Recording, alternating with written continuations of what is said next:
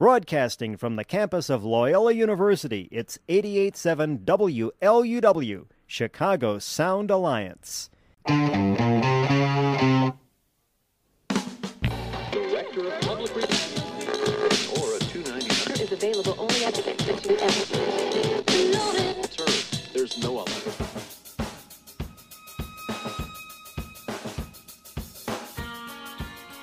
Thrilled to be here. Thank you for joining me every Sunday morning at 11 here on 88.7 FM WLUW. Got an hour uninterrupted of your favorite small town kid. Go to the Loyola Phoenix, Nick Schultz. I know Sister Jean pretty well.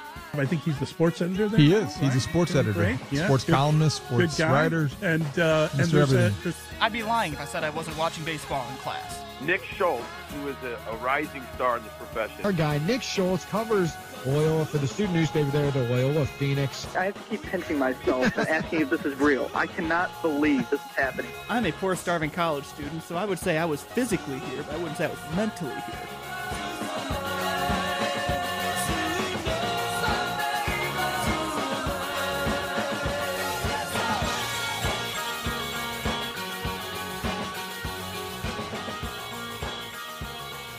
Well, for the first time since August, I'm on here without talking about a football game coming up today as the Bears lost to the Saints in the wild card round of the NFL playoffs last week. I'll talk all about that loss and the press conferences that followed here on the Sunday Sports Shootout on 88.7 FM WLUW. I'm your host, Nick Schultz, here with you for another hour. Great to be with you for another week. Yeah, the Bears lost last week as expected. I basically told you that was what was going to happen. And lo and behold, it did end up happening. And now we have to look at what's next.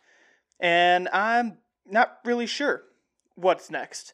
But we'll talk all kinds of Bears here in the first half hour. We also have some Bulls news to talk about because they blew a 22 point lead to Oklahoma City. But Billy Donovan had a really good quote in the post game press conference that I'll play for you as well.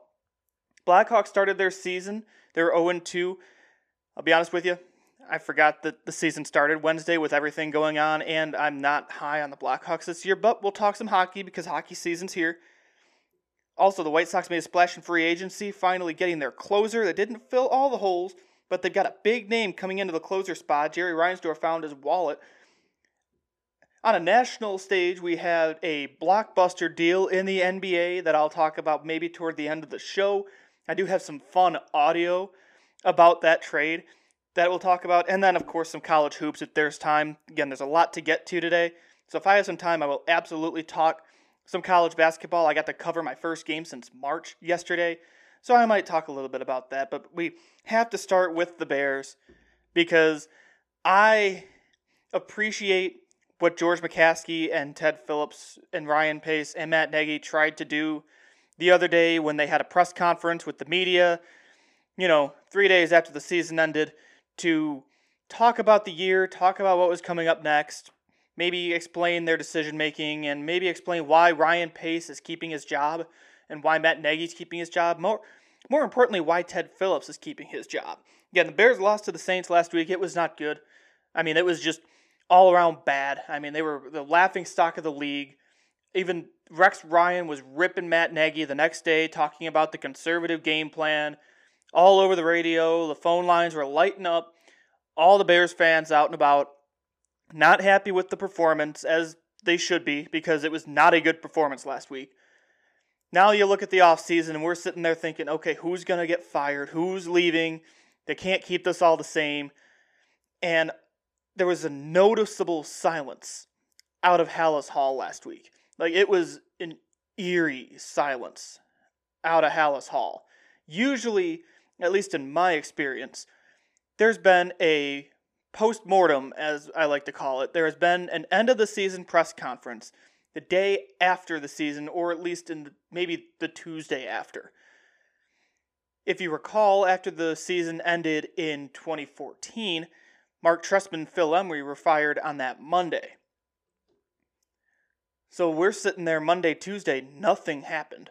I mean, there was absolutely nothing coming out of Halas Hall.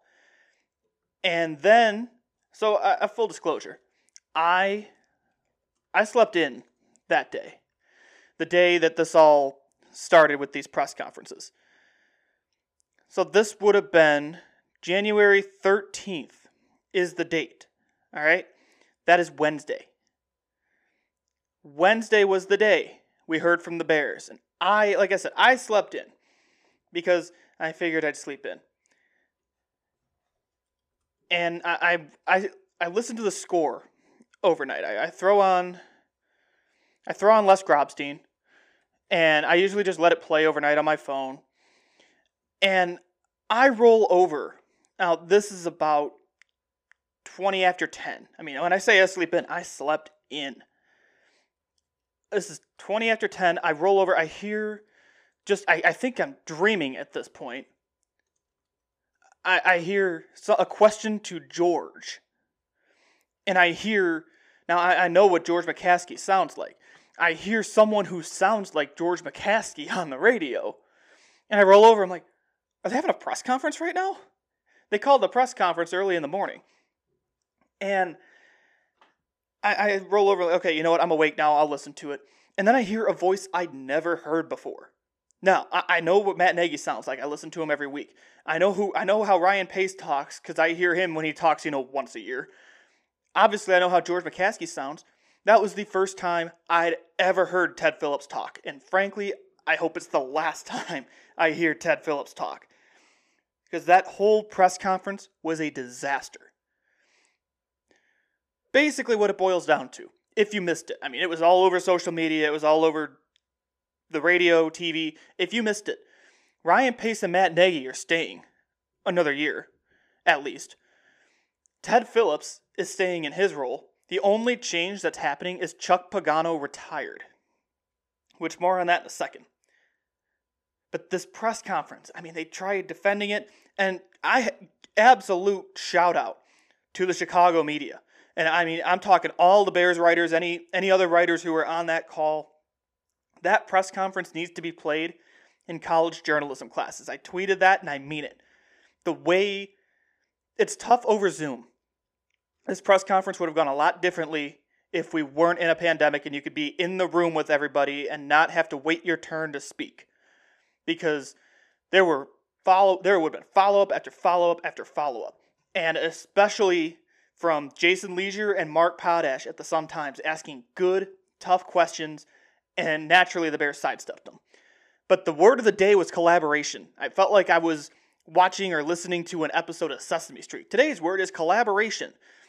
It was all they talked about. They're good at collaborating, collaborate, collaborate, collaborate. If you listen to the full press conference, you it it would make a fun drinking game if you're 21. Like let me put it to you that way. It was just an absolute train wreck. And they kept pointing to the culture here, which I, I hate that word culture, first of all. Like I I despise that word. So that one riles me up already. And then you hear Ted Phillips and George McCaskey talking about we have the right people here. It's all about the people when you're running an organization. An organization is run by the people. You don't win. These people aren't winning. And they did they they even said, like, is eight and eight good enough? No. Were we good enough? No. But we had the right people. Timeout. Well, wait a minute here. That that's not how that's supposed to work, is it? I mean, I'm sure Phil Emery was a nice guy. I know Mark Trestman was a nice guy, but they didn't win, so you fired him. Tell me how Ryan Pace has made this team better since 2018. Because 2018 was a good year. They made the playoffs. They should have won that playoff game if it wasn't for the right leg of Cody Parkey. They'd have won, probably won that game. After that game, tell me how you've gotten better. You haven't. You've gotten worse. Your Super Bowl caliber defense has regressed to an average defense, and that's why Chuck Pagano is the scapegoat here. First of all, let me let me be clear.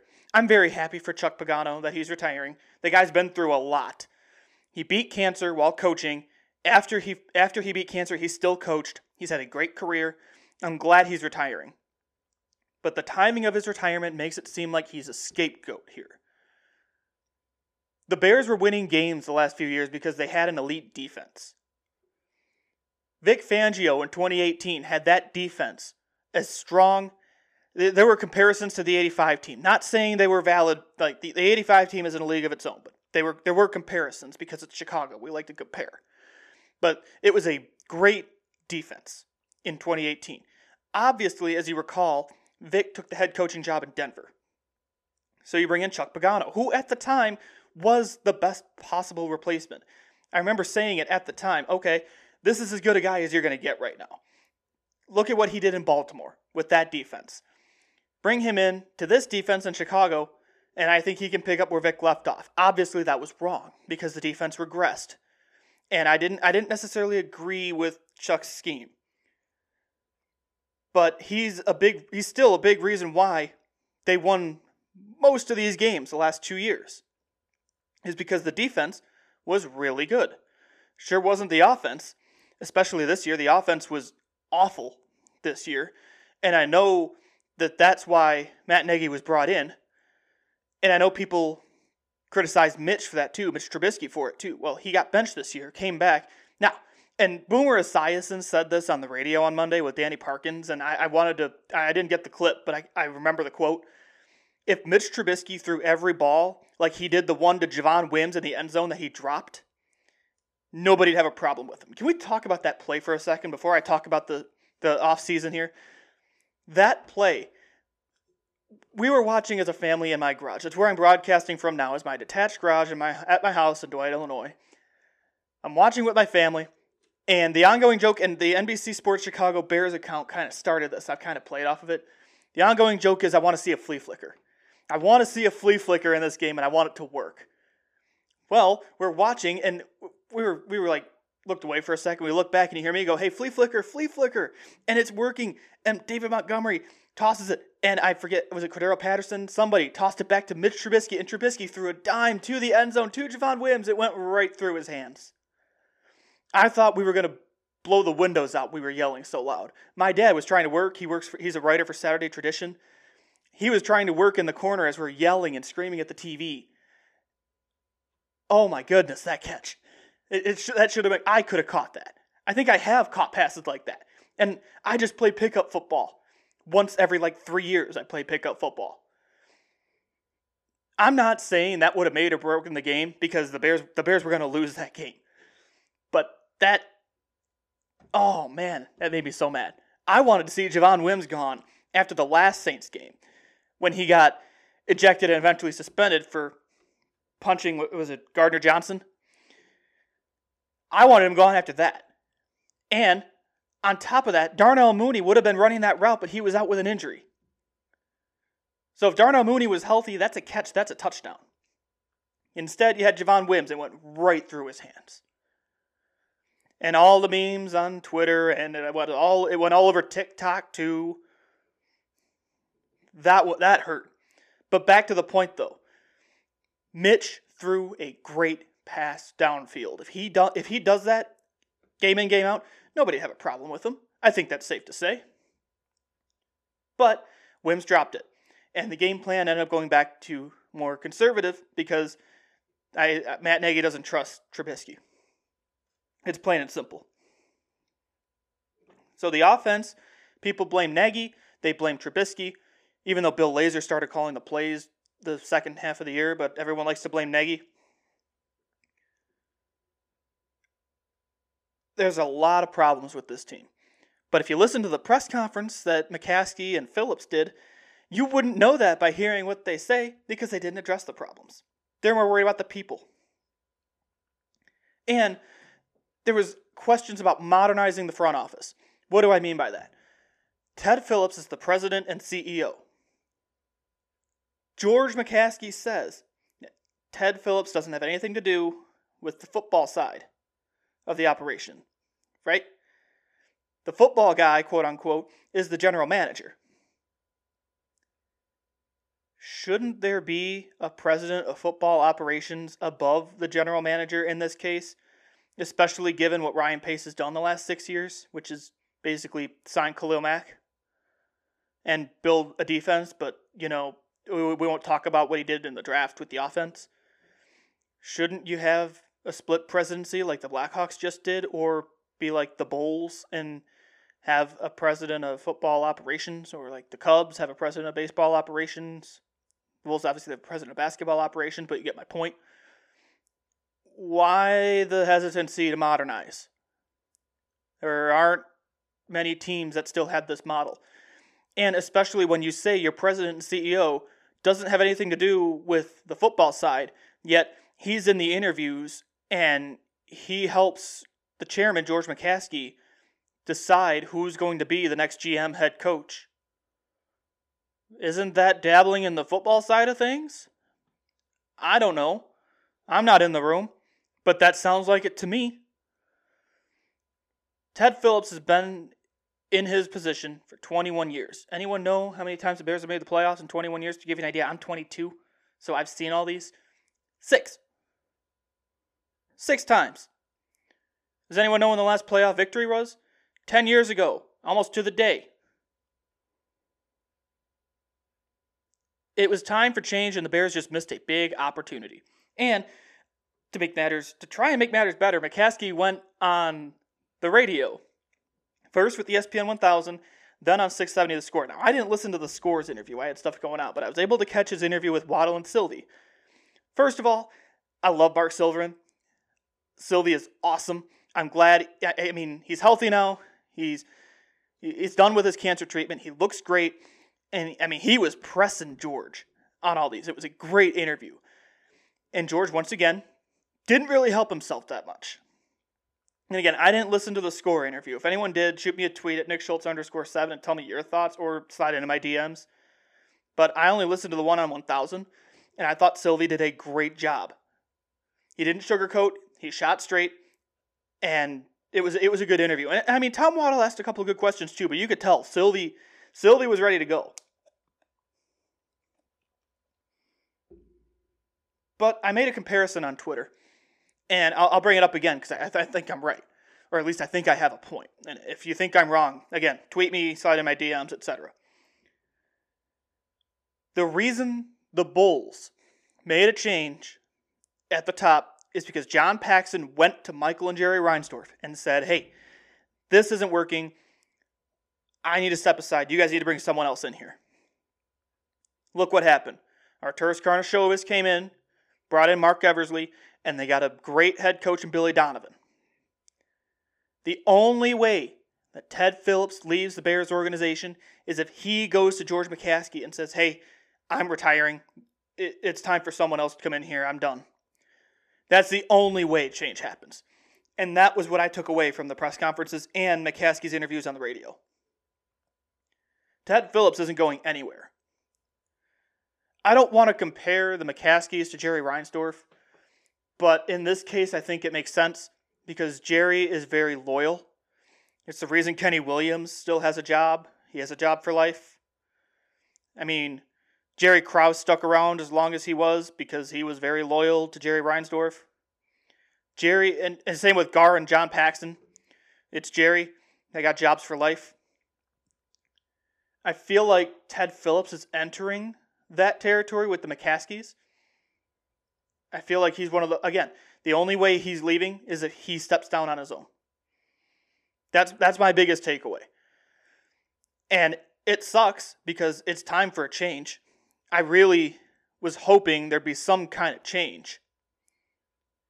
At least with Ryan Pace. I was I I've said it before that Ted Phillips needs to step down, retire, whatever. I, have said that before because it, it needs to happen. They need to modernize the front office, like I say, bring in a president of football operations above the general manager. And that's what George didn't seem to understand. And same with Ted. They kept saying, oh, our football guy is the GM that's great, but bring in a football guy above your football guy. That way you have two heads in the room instead of just one. And that way you don't have like the 2017 NFL draft when Ryan Pace went rogue and drafted Trubisky without really telling anybody. Which, speaking of that draft, that was a great question by Mark Potash asking about that 2017 draft, and he was he asked Ryan Pace about it, and I believe the response was something like, "I understand and respect that question," and then didn't answer it because that's what Ryan Pace does. He didn't answer the damn question, but it was a, an awesome question from Potsy. And I mean, all you just see all these tweets. I mean, I even tweeted like Mark Potash for the top rope, and Leila Rahimi tweeted Potsy taking one for the team because that's what he did. It was a great question. I agree with Daryl Horowitz who just slid into my DMs. Mark Potash asked the best questions. Yes, he. I love listening to Potsy in the press conferences, and it's great now That is one good thing about listening to these Zoom press conferences is you hear the PR flank saying which reporter is asking the questions. And Potsy's questions, I mean, you always you can always tell which one's Potsy, especially now between him and Jason Lieser. They do awesome work. They ask great questions. They're all about holding these guys accountable. Daryl goes on. Green Bay yesterday showed what a football team should be. With 29 seconds left, up 16 to 10 on the 25, they went for it and got three and could have got a touchdown. Matt Nagy, on the other hand, ran three running plays down 7 to 3 with almost two minutes left and near the 20. In other words, he coached like a coward, and that's what and that's a call I made about Dick Jauron on the score with Hub Arkish years ago. That's not a leader and someone I want back. The Bears need a president of football. Yes, that's what I'm saying. Two heads are better than one, and that's what the Bears need. I understand your football guys, your GM. That's just how it it's how it's always been. I get it. I understand. You've got to look where things are going, and you need someone above the general manager. And I know they'll say, "Oh, Ted Phillips is above the general manager." No, you need a president of football operations who reports to George McCaskey. Let Ted Phillips worry about the business side because I, I think that's why he's around. I mean, the business side is still good. I mean, it's in great shape. You need someone on the football side to report to George McCaskey. I don't know who that is. I don't have a name. I'm just telling you it needs to happen. I I've thought about this. I don't I don't I don't know executive names off the top of my head. For head coach, I mean, I told you my hand if I could hand pick one, it'd be Eric Bieniemy. And there'd be a couple other great candidates as well. But for an executive, I can't tell you that. I don't know the ins and outs of the league and all these personnel directors and these scouting directors. I don't know all these guys. I just I you need a position up there and you need someone with a great football IQ. And right now, I, I really think that Ryan Pace does have a good football IQ. He's just not good at executing. And that's just a slight problem when you're running a team. But now we go into this offseason, and I what's going to happen next year? Well, the big thing is you need a quarterback. I really I don't think Mitch Trubisky comes back. I think it's best for everybody if Mitch Trubisky doesn't come back next year. And it's a shame because it seemed like he was starting to turn a corner, but I think it boils down to Nagy doesn't trust him. It's easy for him to put up big numbers against the Texans and the Jaguars and the Vikings and the Lions. It's really easy for him to put up big numbers against those teams. When you go up against the Saints, the number two seed in the NFC, who I think could make a run at the Super Bowl, you can't run a conservative game plan. You have to go for it. Nagy did the same thing against Green Bay. He kept settling for field goals. You don't beat Aaron Rodgers by settling for field goals. And then when they do decide to go for it, they go out of the shotgun on a bootleg on fourth and one and they blow it. When they have a quarterback who can run, who you can just run up the middle. But that's just basic fundamental football. It's best for everybody if Mitch moves on, and I think Nagy needs to bring in another quarterback. I don't. Nick Foles should not start. I don't want Nick Foles starting. The guy can't start. You saw that this year. I told you that before it happened. Everyone told me, oh, he won Super Bowl MVP, blah, blah, blah, blah, blah. The guy can't start. He needs to come off the bench and play Superman and save the day. It's just who he is. I don't know if it's the draft. I don't know if it's going out in free agency. I mean, I know there's a lot of salary cap issues. Thanks, Ryan Pace. So I don't know who they can get. Because they gave Robert Quinn a big contract. That worked well. They're paying Khalil Mack. They're paying Akiem Hicks. They're paying Kyle Fuller. They're paying Eddie Jackson. A lot of money in that defense, and I'm worried that they've handcuffed themselves. So I don't know what the answer is at quarterback, but I know you're going to need an answer at quarterback. You're also going to need an answer at wide receiver. Because I'm I think it's safe to say, and tell me if I'm wrong, I think it's safe to say that the Bears have run Allen Robinson out of town. I don't know, I'm not saying they did it on purpose, but that's just what it appears as though. It appears as if they've traded, or they've let, let me try that again. It appears as if they pushed Allen Robinson out of town. They don't target him in the red zone. When Nick Foles was in there, he'd go to Jimmy Graham, or, or he'd go to Demetrius Harris before Allen Robinson. It looked to me the deal didn't get done before the deadline. I thought they'd try after the year to get something done, and you hear what Allen Robinson's saying, and it doesn't sound like it's close, doesn't sound like it's going to happen. And that's a shame because that is your best offensive weapon that you are letting walk out the door. On top of that, I think Anthony Miller's good as gone too because he got ejected for getting into it with Gardner Johnson of the Saints this week. This is after, and I, and I, let me say this: this will be the reason why Anthony Miller doesn't come back. Post game press conference, Matt Nagy made it a point to talk about the fact that they spent 15 minutes in practice telling the telling the wide receivers not to get into it with Gardner Johnson, not to answer him. He's he's a rabble rouser for lack of a better phrase. He he gets people riled up and gets them ejected. What does Anthony Miller do? He takes the bait, he gets tossed. And that was a stupid ejection. It'd have been a stupid ejection anyway, but you're already down Darnell Mooney. Now you're down Anthony Miller. And after the game, when Nagy brought up that they spent 15 minutes in practice doing that, that's sign number one that he won't be back. Then the second sign, Sylvie asked a great question about that ejection, about Anthony Miller's future, and George McCaskey said, and I quote, actually, I'm not quoting, I'm paraphrasing, I don't have the final say in that. I think Anthony Miller is good as gone. So then, for argument's sake, you're down Allen Robinson because you pushed him out the door. You're down Anthony Miller because you're going to let him go because he didn't show up when you needed him to. I was going to say something else, but I can't say that on the air. I think you should be down Javon Wims because not only did he have the stupid ejection with his temper, but also he blew one of the biggest catches of the year. So you're left with Darnell Mooney. Is Darnell Mooney really the answer at wide receiver? Not yet. He can be. Maybe someday he can be. But not right now. The guy's got game, but I don't think he's the answer yet. So you need wide receivers. And finally, I, I kind of buried this because of the other problems, but you do need a defensive coordinator because yours just retired. I don't know if it's going to be somebody in house. Would anybody around the league want this job now? I don't know. I don't know if anybody wants this job. In 2018, it was the most attractive job opening in the league because the Bears defense was so good. Now, they're kind of eh. I think part of that's Pagano's scheme. But I don't think it's as attractive an opening now. So you just promote in house for a year and then clean house. Because here's the other thing that got me about the about these press conferences, and I had it written down and read over it.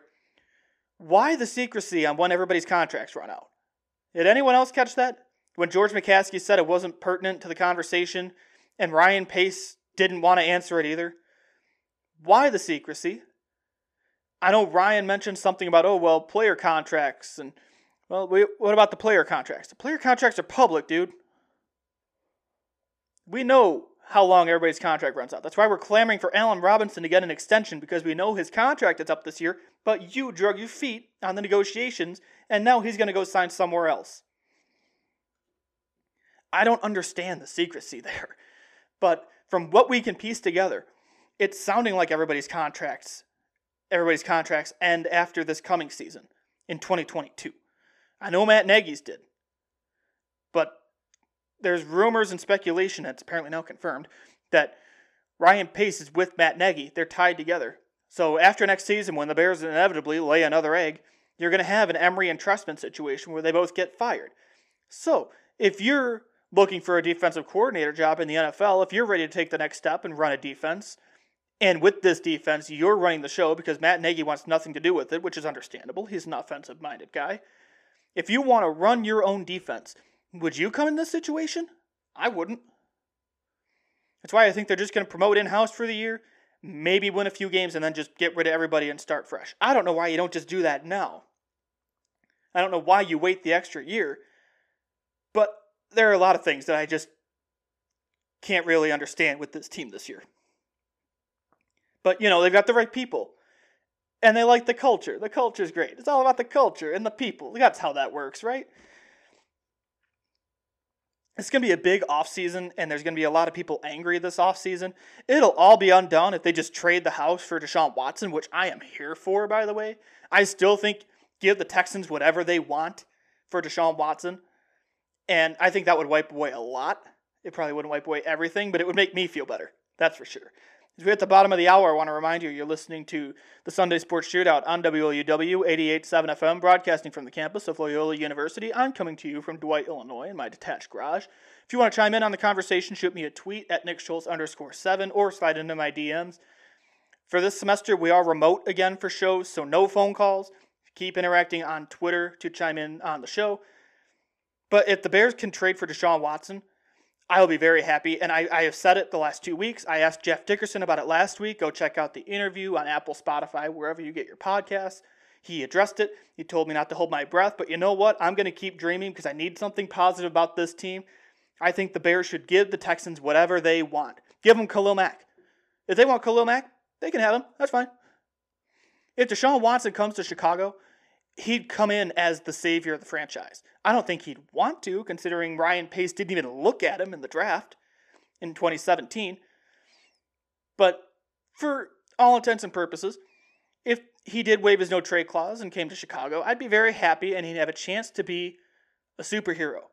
There are people saying it'd be as big a deal as when Michael Jordan was on the Bulls. Now, that's extreme because Michael Jordan's the GOAT. But I, I get where they're coming from, though. You would have a chance. I made this analysis, was it last week or the week before? I made the reference to The Great Gatsby. I will make the reference again. The line, if you've ever read or, or watched The Great Gatsby, you can't repeat the past. You can't repeat the past? Well, of course you can. Ryan Pace has a chance here to undo his biggest mistake. Or if not entirely undo, try and make up for it. He has a chance to do this. And he needs to, uh, he needs to do whatever it takes. I mean that whatever it takes. Give them whatever draft capital, whatever. I don't know if I want to mortgage all the draft capital, but get give them Khalil Mack, give them Akiem Hicks, give them a street named after them, give them a key to the city, make Deshaun Watson the mayor. I don't care. Do whatever it takes. I know that's a meatball fan take. I know that's not a leveled take. But I've got I'm looking at this from a fan perspective. Ryan Pace for once do the right thing. Ha- it would be a chance to undo his biggest mistake, which he didn't want to address to the media. That's how big a mistake it was. He didn't even want to defend himself to the Bears media. You got a chance here. You got this is a once in a lifetime chance. Do yourself a favor, do Bears fans a favor. Make a call. See what you can do. Please. Please. I could talk football all day, but we do have a lot more to get to as well. The Bulls the other day suffered their worst loss of the season, and it's no question. They were up 22 on the Oklahoma City Thunder and ended up losing 127 125 in overtime. Yet, not great. The Bulls have taken some big steps toward growth the last few weeks. They have lost their last four games by a combined 11 points. Yes, a combined 11 points. That's how close they've been. And some of those games, one of them was against the Lakers, who obviously were without Anthony Davis, but they were close to beating the Lakers. Another one was to the Clippers, who were a good team this year. They had Kawhi Leonard and Paul George active. They lost to the Sacramento Kings solely because Tyrese Halliburton went crazy in the fourth quarter and helped Sacramento win. And they blew the 22 point lead to the Thunder. So, what's the trend here? The trend is the Bulls lose close games. You have to remember they're a young team. And Billy Donovan made note of this. this so, Sam Smith, who used to write for the Tribune, wrote the Jordan Rules. Maybe, maybe you've heard of it if you're a Bulls fan. Now writes for Bulls.com. And he asked a great question of Billy Donovan in the post-game press conference the other day. Let's listen. Well, I think Sam, my job is to teach them what goes into winning, you know, as as a coach, and and you know, I'm not asking, you know, anybody on our team to be anybody anybody but themselves. You know, I think they've all gotten better, they've all made progress, they've all made strides, but I just can't sit there as a coach and just sit there and say, okay, well, this is who you are. Just keep doing what you do and who you are. I mean I, I think that would be a terrible mistake and a disservice to the players. I mean, they they if they they want to win, they want to win. I mean, they this is a hardworking group. It's a good group of guys. Uh, they they want to win. They don't know how to. You know, they're, they're learning how to. And there's things that, you know, it was interesting. I was like talking to Coby about this um, a couple. I, I don't know, it was a couple games ago, but like we're on a little bit of a run and he's made a couple shots and then like he wants to heat check. We don't need a heat check right now. We're on a run. Like, okay, so it's a long rebound and, and we break momentum. We've got to understand the things that break momentum. And I, I still believe we have control over some of the passes that we made, uh, the decisions that we made. We're, we're, we're up 22 or 23 points and we go through a stretch there where it's like, and I thought it happened, to be honest with you, Sam, I thought it happened in the middle of the second quarter but we made some shots and rebounded. And I think we were up 18 at the half, but they had cut it all the way down to maybe seven or eight points with about four or five minutes to go. And we kind of went on a run to close the second quarter. But the same thing happened in the middle of the third quarter. And these, these, these runs or these momentum swings, they just go on for too long. And I've got to try to find a way to help them see the things that are important that they have to do to put themselves in position to win. Isn't that so refreshing? Isn't that great to hear a head coach shoot straight and tell you that they don't know how to win and that's my job to teach them? Instead of using some stupid metaphor like Jim Boylen used to do, where he talked about preparing the child for the road or whatever metaphor he used that didn't make any sense. I love listening to Billy Donovan in press conferences after these types of losses because he doesn't use cliches. He shoots straight. And that right there was a brilliant answer to that question that made me very happy. And then, so this is the next day. This is actually, I guess this is yesterday. I see a tweet from Cody Westerlund at the 670 The Score. He's the sports editor over there, covers the Bulls. And he tweets that Billy Donovan shares a metaphor about the Bulls needing to learn how to win. Quote, I'd like to go to the moon. I really would. I have no interest in doing what it takes to become an astronaut. So like I want to win.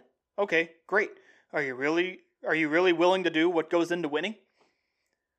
That kind of stuff is why I love Billy Donovan as a head coach. And K.C. Johnson at the at NBC Sports Chicago, formerly of the, I almost said of the Tribune. Um, wow, that was that's the first time I've ever done that.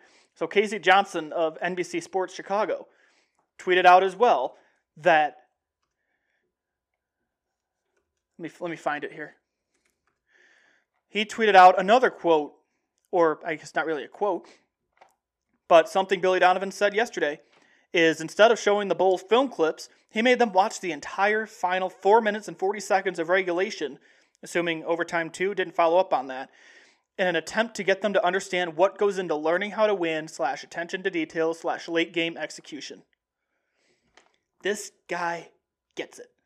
This guy knows this is a young team that needs to develop, and this is how they're going to develop is by learning how to win, and they're going to learn the hard way, is what's looking like. Again, these last few games have been decided by a total of 11 points. And they're set to take on Luka Doncic and the Dallas Mavericks today at 3 p.m. I think Luka's going to play tonight. He didn't play the last time they played, but I think Luka's going to play. But there's a lot of growth here, but there's still stuff to work on as well. And he gets that. I, I love these these quotes if you were you if you've listened to the show long enough, you'll know I hated listening to the post game press conferences when Jim Boylen was there because it's just cliche after cliche after nonsense after nonsense. Now there's substance to these, and it's great. It is amazing. I as soon as they hired Billy Donovan, I knew it was going to be good. I didn't expect this good, trust me, that's why I'm so optimistic about the Bulls. I was talking to people at the bar the other night that I, I mean I was ripping the Blackhawks. I'm like they're they're not good. They're not developing well. And they're like, well, what are the Bulls doing? They're under 500. I'm like, yeah, that's different. The Bulls have a great head coach in Billy Donovan. They got a brand new front office who's really strong on player development. That's the difference. And you see that.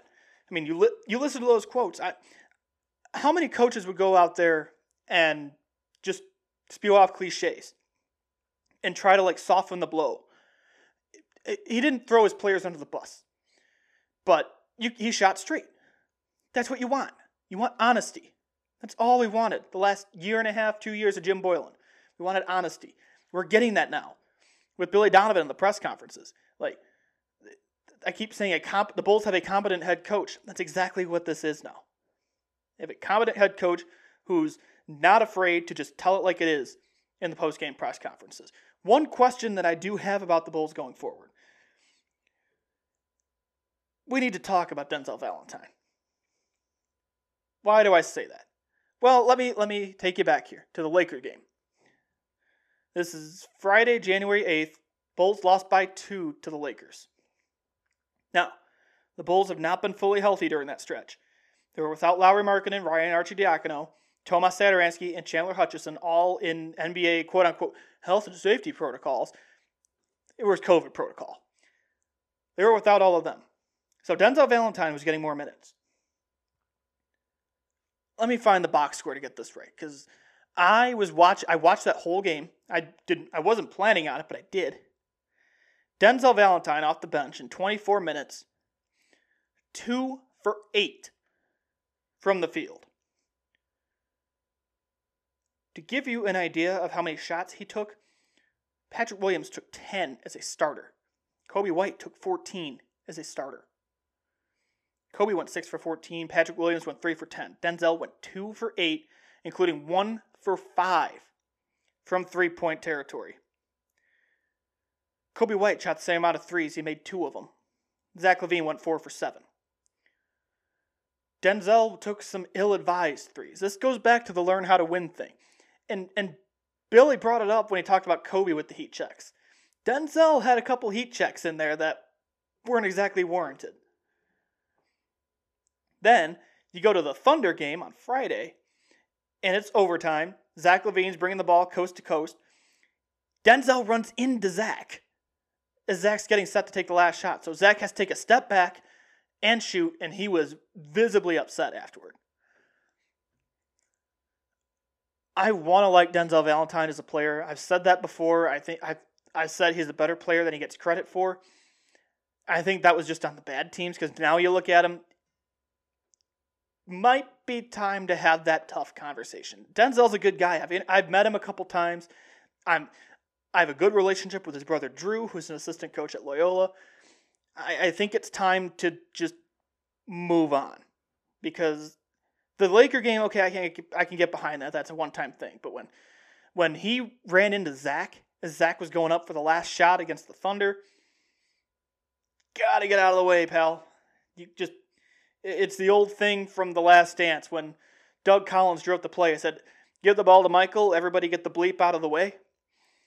That same thing should happen here. Give the ball to Zach, everybody get the bleep out of the way. Everybody just get out of his way.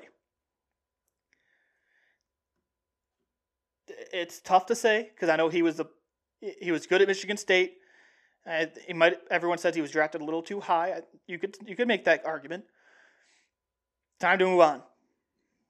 I wish it, if it was just one game, I wouldn't be saying this. This is a few games now where Denzel's look kind of kind of shaky. So it might it might be time to have that conversation. I do. I want. I got some more I want to talk about, but I, I do. I got. I want to play this audio. So, big trade in the NBA this week. On this would have. I think this was Wednesday. Let me let me get my. Let me double check that. I want to say this was Wednesday when this all went down. Yes, Wednesday afternoon. James Harden finally got traded. Here's how this went down. This is a tweet from my buddy Shams Charania at the Athletic and Stadium. It's a four team trade the Rockets, the Nets, the Pacers, the Cavs. Okay? The Nets got James Harden. That's it. The Pacers got Caris LeVert and a second rounder, which Caris LeVert is now out indefinitely. They found a mass on his kidney, did I see on Sports Center? Small mass on his kidney. Hope all the best to him. Cleveland Cavaliers got Jarrett Allen and Taurean Prince. The Rockets got Victor Oladipo, Dante Exum, Rodions Kurucs, three Brooklyn first rounders, one Milwaukee first rounders. I don't know where the Milwaukee pick came from. I want to say it's from the Nets. Four Brooklyn first round swaps. Okay? You got all that? That's a that's a huge trade. That was at 3:25 p.m. Central, 4:25 Eastern. Craig Carton and Evan Roberts host the afternoon drive show on WFAN in New York. And I'm just going to kind of present this without comment, except to say here's when they found out about the trade. But they let him go without signing him. So it's oh. got to. Oh, boy. The Nets got James Harden. Breaking news, everybody. Oh. well, what did we give up? Can I talk? Can you tell me what they gave up? The Brooklyn Nets. I need to know what they gave up. Can, is that answer out yet? Brooklyn has acquired James Harden. Oh, oh well, what? Craig, Craig, make a call. What'd they give up? I need to know. I can't. I can't formulate. My first reaction is shock, awe, and I'm pissed off. That's my first reaction. That's your you first want to capture it? Want to take a picture? That's my first reaction. I'm ticked off. I'm ticked off that this general manager, who's talked all about culture for 87 years now, Blockbuster deal, they're saying. and he is going to trade every draft pick because you know they're all gone. Just they're all gone. Every damn draft pick ever created is gone. Caris LeVert's gone. They're all gone, right, Craig? Can you tell me? Can you I confirm can't it tell for me? yet. well, can you figure it out? can you can you figure it out? Call somebody. Uh, Who'd they give up? James Harden is apparently now a Brooklyn Net. For what? Who's gone? Did Sean Marks trade everybody? Did he say, take the milk, take this, take that? The Mets, uh, the Mets, the Mets, the Nets cracked. The Nets cracked. They panicked. Oh, my and they God. jumped. Oh, my Now they did get Oh. something. They get James Harden. Great. Dribble, dribble, dribble, dribble, fat, fat, fat, dribble, dribble, dribble. No defense, no defense, new defense. Shoot. Oh, a foul's called. He's going to the line. I know that's not fair. You know what? The moment just happened. Don't blame me for not being fair. I'm not supposed to be fair right now. I'm letting it all marinate, especially because I'm freaking out because I need to know what's in the deal. What's in the deal? Have you told me yet? I did not tell you. well, yet. can you tell me? I did not you tell holding you. it back from me? Call up the next. I did tell you the deal would get done before six, though. You nailed it. I gave you You, that. na- you also told me, as did I, he'd end up in Philly. Why is he no, in that no. now? I said my gut was that Philly Oh, would uh, would win him because of Ben Simmons. Who's in the deal? Uh, Who's who's, in in the the deal? deal? I don't know who's in the deal yet. But, uh, ladies and gentlemen, uh, it apparently is a done deal. Uh, yeah. James Harden ah. is a Brooklyn Net. Ah. there you go. And all I ah. know now is what everyone else knows, which is that it is a blockbuster deal.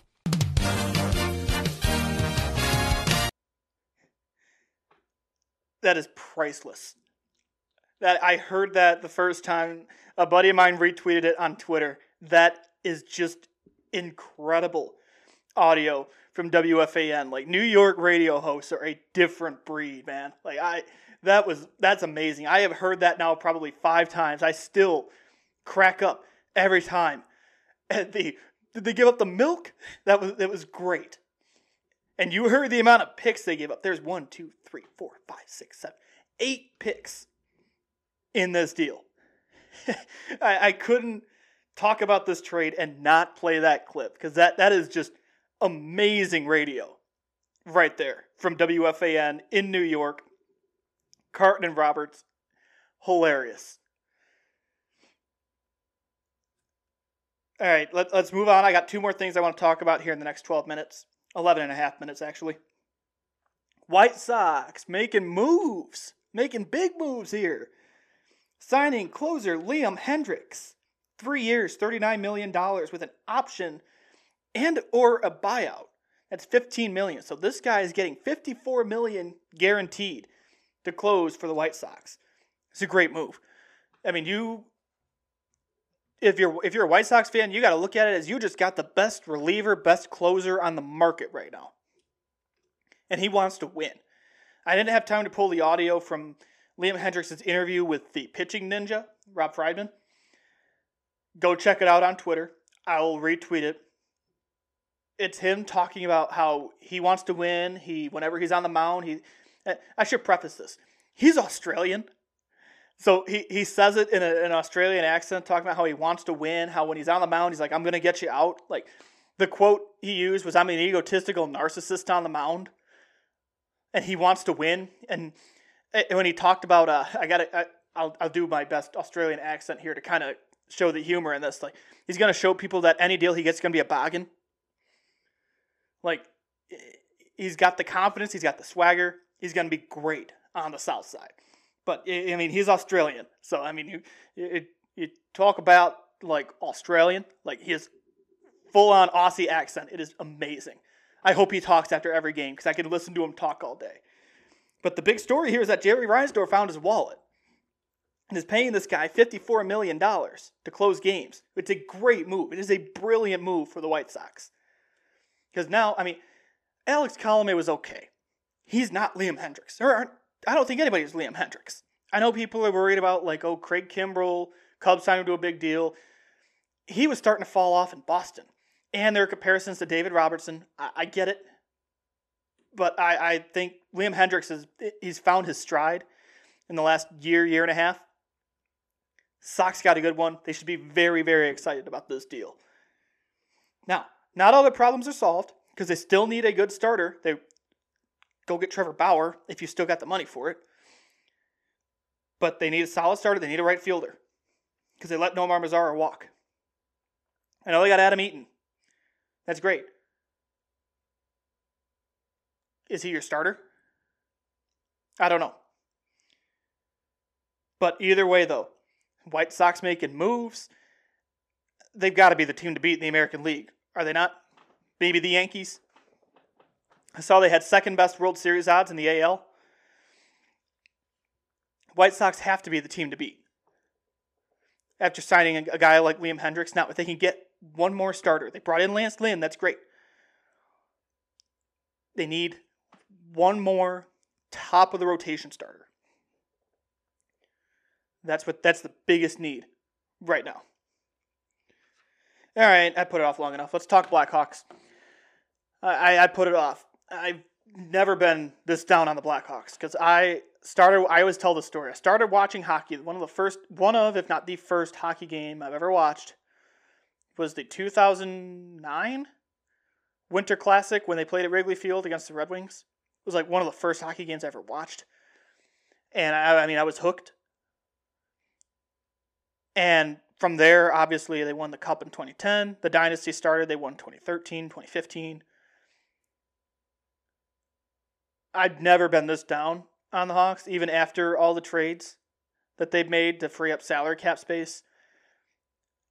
I I didn't I didn't even watch the game the other night, except it was it just happened to be on at the bar. That's the only reason I watched it. Like I Blackhawks games have been must watch TV in my house for the last decade. I mean, there's a hockey game on, we're watching it. Now, I'm losing track of when they play. And it's sad. They're 0 2, both losses to the defending Stanley Cup champions, Tampa Bay Lightning. But that that's not even the part that that's not really the reason I'm so down on the Hawks. Like, yeah, I'm down on the Hawks because they're not good.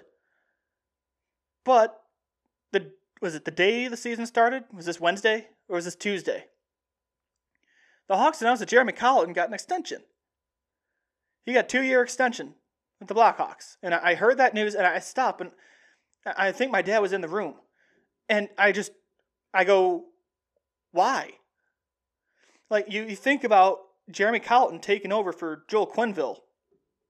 I mean, you're taking over for Joel Quenneville. Those are those are big shoes to fill. I, I still I'm not sure Q should have been fired when he was.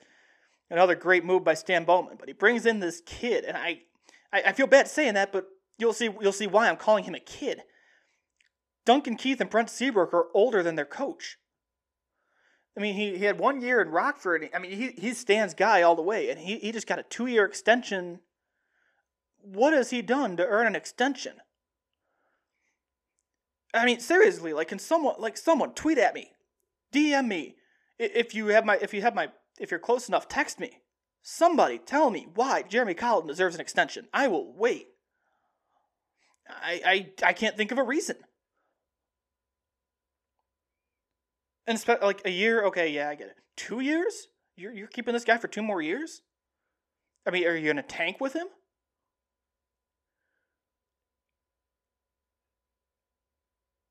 I mean, I hope they tank. Go get that top pick. That's going to be your only hope now because your hands are tied because, oh, Stan the man Bowman, you're stuck with Patrick Kane, Jonathan Toews, Duncan Keith, and Brent Seabrook. And I hate saying that you're stuck with these guys because, I mean, they're some of the best players in Hawks history, but the way their deals are structured, if you want to rebuild, You've got to get rid of these guys. I've said it for the last three months. You've got to get rid of these guys, and you can't because they have no movement clauses. And it sucks because Stan keeps talking about, oh, you have to look at the future. You have to look at the future. It's all about the future. If you'd have looked at the future, you'd have known this is your window. As long as you had these guys tied to you, that's your window. That should be your window of opportunity to win, and you're wasting it. Like, you've got a talent like Patrick Kane, who's probably going to go down as one of the best players in hockey history, let alone Blackhawks history. And you're sticking him on this team? Jonathan Toews is out with an undisclosed illness. He's on the long term IR now. Brent Seabrook, I mean, he's he's on the long term IR too. As he tweaked his back or something. You're paying him a lot of money. And Duncan Keith, I mean, Dun- I mean Duncan Keith was great in, in the early 2010s. I mean, he was huge in those cup runs. I remember when he lost like seven teeth in the Stanley Cup final and came back out to play. Call him Duncan Teeth for a reason. Like we, I mean, we joke about it. It's all in good fun. But Duncan Keith isn't what he used to be either. The only one who's still going to be making any impact at the moment is Patrick Kane.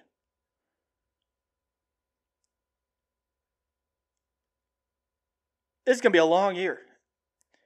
And I think it was Patrick Finley or Russell Dorsey, one of the guys at the Sun Times, tweeted, Pour a drink for your favorite Blackhawks writer. It's going to be a long season. Yeah. It's going to be a long season for Blackhawks fans. And like I said, I, I've never been this down on the Blackhawks. But especially when they, between making Stan Bowman his own boss as the president of hockey operations, you know, they tried to modernize their front office.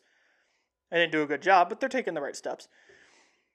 Made Stan Bowman his own boss, extended Jeremy Colliton for what I think is really no reason other than maybe to tank for two years. And that's a maybe. I don't see a lot of reason to be optimistic about the Blackhawks this year. It sucks. It does. I don't like saying that, but that's where we're at. A lot of head scratching moves. And I just, I don't know. It's going to be a long year for sure. Got a couple minutes left here. I do, if you missed the announcement on my Twitter and Facebook, um, I, I do want to tell you about a new project I'm working on. So if you missed the announcement, starting in the next week, couple weeks or so, I will be the new host of the Bleav in Bulls podcast on the Bleav Podcast Network. And it's going to be a really fun opportunity. I'm really excited for it. I'll be talking Bulls basketball once, maybe twice a week on, on this podcast. I'm really excited for it. Uh, the, link, the link is not live yet. As soon as the link goes live, as soon as we have a feed, uh, I will share it. Uh, please subscribe, follow along, leave a review. It's, uh, it's to be a lot of fun. I'm, I'm really excited for it, and I'm, I'm glad that the guys that believe are believing in me. I didn't really intend to make that pun, but uh, that's where that's just been that kind of day, I guess. Um, again, I'm really excited. Uh, this is not my full time job, but it's something. It's something else. Uh, another way to keep talking bulls with you guys. I'm again very excited that'll launch soon. So once it does, subscribe, follow along. It'll be available on Apple, Spotify, Google, wherever you get your podcasts. If you have any ideas, I'll probably end up opening a bunch of mailbags or just have a the mailbag will just be open. If anyone wants to chime in on anything, feel free to tweet me, tweet me, DM me, whatever your little heart desires to talk some bulls. Again, I'm I'm super excited about this. So again, that'll be once or twice a week. I'm still working that out with how I'll do it because this just came together in the last week. But stay tuned for more updates on that, and I'll still be here. Uh, The show got renewed. I got word yesterday. I'll be back here Sundays, 11 to noon, for the next semester from home from my studio where I'm talking to you right now with my shiny new microphone that I'm on with better quality than my last one for the podcasts. But I, am really excited about this, and I do. I want. I want to thank the guys that believe. I want to thank all of you for listening and your support. It's great, and like I said, I'll still be here. That'll give me opportunity to talk about you know the other teams and how bad they're doing. Um, no, I'm just kidding. But just t- talk about the other teams, complain about the other teams. But I'll be talking Bulls more than just this one slot a week and I, am super excited about it. So again, stay tuned for more updates on that, but I figured I'd share that update now. I'm out of time. Thank you everybody for listening. This was a really this was a fun show this week, as always. Uh, next week I got some fun stuff planned. That get kind of in the works. We'll see what happens. But I am out of time. So until next Sunday, everybody stay safe, stay healthy, wear a mask, have a great week. There's no football in Chicago, but enjoy some playoff football today if you're into watching the Chiefs and the Buccaneers and the Saints and the Browns play today, or if you want to watch the Bulls game later. Enjoy it. I will see you guys next week. Have a great week, everybody.